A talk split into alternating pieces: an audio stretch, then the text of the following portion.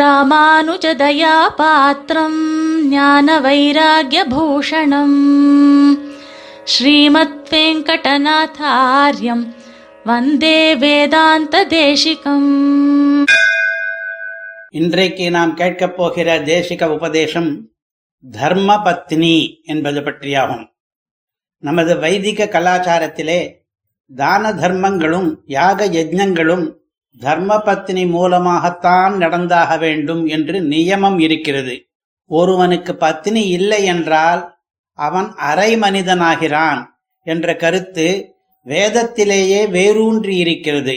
அர்த்தோவா ஏஷ ஆத்மனஹ யத் பத்னி என்கிறது வேதம். பத்னி தன்னுடைய கணவனிலே பாதியாகிறாள். பத்னியை இழந்தவன் பல கர்மங்களுக்கு தகுதியையும் இழக்கிறான். விந்தியாவளியின் கதையிலே இது விளங்கும். யார் விந்தியாவளி, எது விளங்கும்? தானங்களை பண்ணும் போது தர்மபத்னிக்கும் அன்வயம் உண்டு என்பது இந்த கதையிலே விளங்கப் போகிறது. வாமனாவதாரத்திலே மகாவிஷ்ணு பலி சக்கரவர்த்தியினுடைய யாகசாலைக்கு போனார்.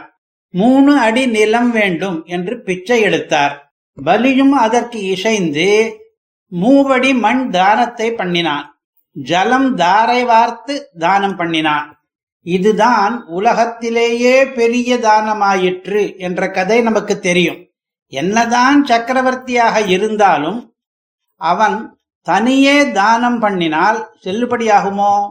அவனுடைய பத்னி விந்தியாவளி என்பவள் முத்து மாலை அணிந்து கொண்டு வந்து ஒரு தங்க குடத்திலே ஜலத்தை கொண்டு வந்து சேர்த்தாள். விந்தியாவளிஸ்ததாகத்ய பத்னி ஜாலகமாலினி ஆனின்யே கலசம் ஹைமம் அவனே ஜன்யபாம்பிருதம் என்கிறது பாகவத ஸ்லோகம். அவள் சேர்த்த ஜலத்தை தாரையாக வார்த்தான் பலி. அப்போதுதான் அவன் பண்ணின தானம் முறைப்படியான தானமாயிற்று. இந்த கதையில் மட்டுமில்லை, எந்த தானத்திலுமே தர்மபத்னி தாரையாக வார்த்த ஜலத்தில்தான் தானங்கள் முறைப்படி நடைபெறும். தானத்துக்கு அடுத்ததாக யாகத்திலும் இப்படித்தான். பத்னி இல்லாமல் எந்த யாகத்தையும் பண்ணுவதற்கு எந்த புருஷனுக்கும் தகுதியே கிடையாது. அயஜ்ஞோவா ஏஷஹ யோ பத்னீகஹ என்று வேதம் இந்த கருத்தை போதிக்கிறது. பத்னி இல்லாதவன் எவனுக்கும் யாகம் பண்ணும் யோக்கியதையும் கிடையாது. குறிப்பாக பிரம்மகாரிகளும் சந்நியாசிகளும் விதுரர்களும் எந்த வைதிக யாகமும் பண்ண முடியாது.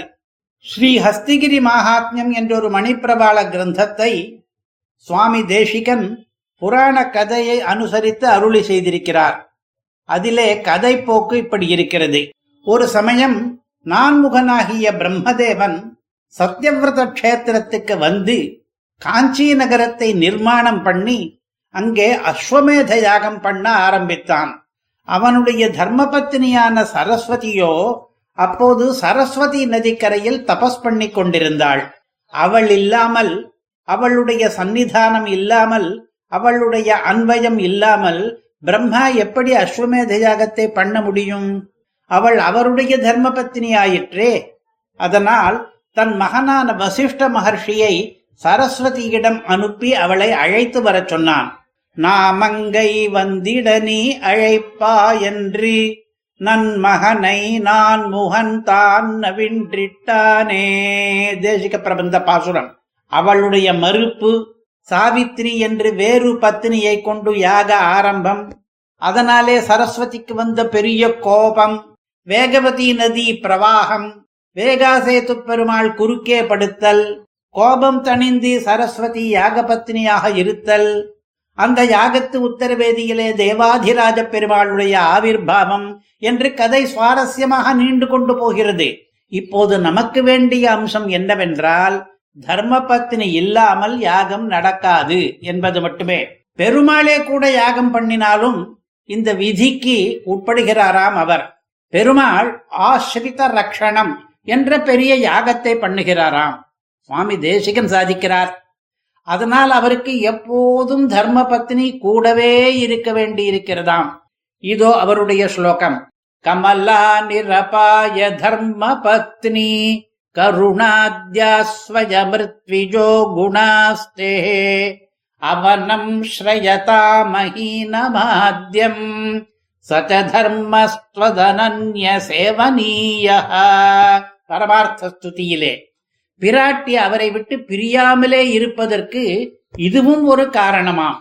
அவருடைய ஆஸ்வித ரக்ஷணம் என்கிற யாகம் இடையறாமல் தொடர்ந்து நடைபெற வேண்டியிருப்பதால் அவள் யாக பத்தினியாக அவரோடு கூடவே எப்போதும் இருக்கிறாளாம்.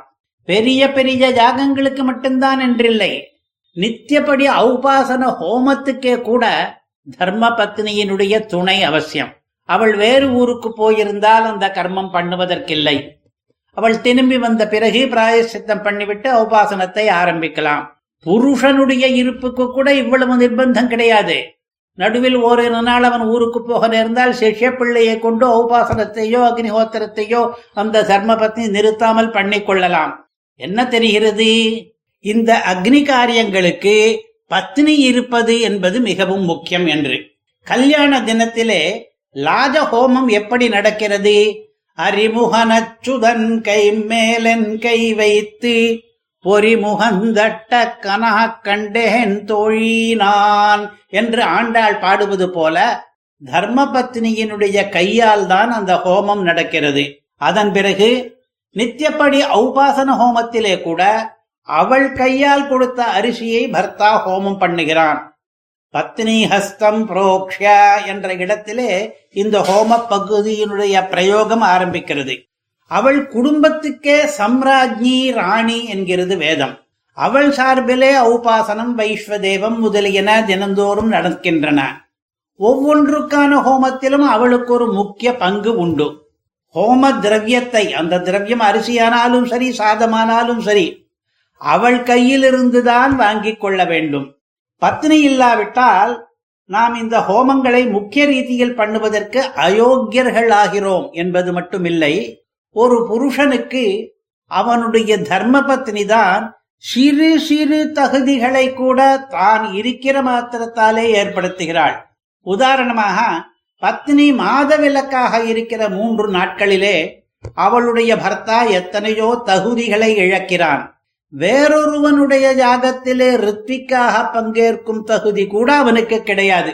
பித்ரு கர்மங்களிலே நிமந்திரிதனாவதற்கு கூட தகுதி கிடையாது. அதாவது ஸ்ராத்தத்திலே போக்தாவாக வரிக்கப்படும் தகுதி கூட கிடையாது அவனுக்கு. பத்னியினுடைய அனுபவத்தி என்று சொல்லி விலகி கொண்டாக வேண்டும். மேலெழுந்த வாரியாக பார்க்கும் பொழுது அவள் ஆத்தில்லாவிட்டால் என்ன, இவன் தட்சணை வாங்கிக் கொள்ளலாமே என்று நமக்கு தோன்றலாம். ஆனால் தர்ம பத்னியினுடைய பிணைப்பு என்பது இதற்கு மேற்பட்டது. மறுபடியும் தான தர்மங்களுக்கே வருவோம். அவற்றிலே ஒன்று பிக்ஷையிடுவது என்பது. சந்நியாசிகளோ பிரம்மச்சாரிகளோ பிக்ஷை வாங்கியே சாப்பிட வேண்டும் என்ற நிர்பந்தம் இருக்கிறது. அப்போது எந்த கிரகத்திலே தர்ம பத்னி இருக்கிறாளோ அந்த கிரகத்தில் மட்டும்தான் அவர்கள் பிக்ஷை வாங்க வேண்டும். அதாவது கிரகிணிக்கு மட்டும்தான் அந்த பிக்ஷையிடும் உரிமை இருக்கிறது. பிரம்மச்சாரி பையன் பவதி பிக்ஷாம் தேஹி என்று இல்லவளை அழைத்துத்தான் பிக்ஷை கேட்டாக வேண்டும். முடிவிலே நாம் கேட்டதனுடைய சுருக்கம் இதோ, தர்ம பத்னிக்கு வைதிக கர்மங்களிலே உரிமை அதிகம். அவள் பிரிந்து போயிருந்தால் புருஷர்களுக்கு வைதிக கர்மங்களிலே தகுதி குறைந்து போகிறது. அவள் இருந்தால்தான் தான தர்மங்களை பண்ணும் யோக்கியதையும் யாக யஜ்ஞங்களை பண்ணும் யோக்கியதையும் பர்த்தாவுக்கு வரும். அவளே கர்மானுஷ்டானங்களுடைய ஆணிவேர். அவளை போற்றுகிறது வேதம். நாம் அவளோடு சேர்ந்து தானங்களையும் யாகங்களையும் தினப்படி ஹோமங்களையும் பண்ண வேண்டும். வந்தே வேதாந்த தேசிகம்.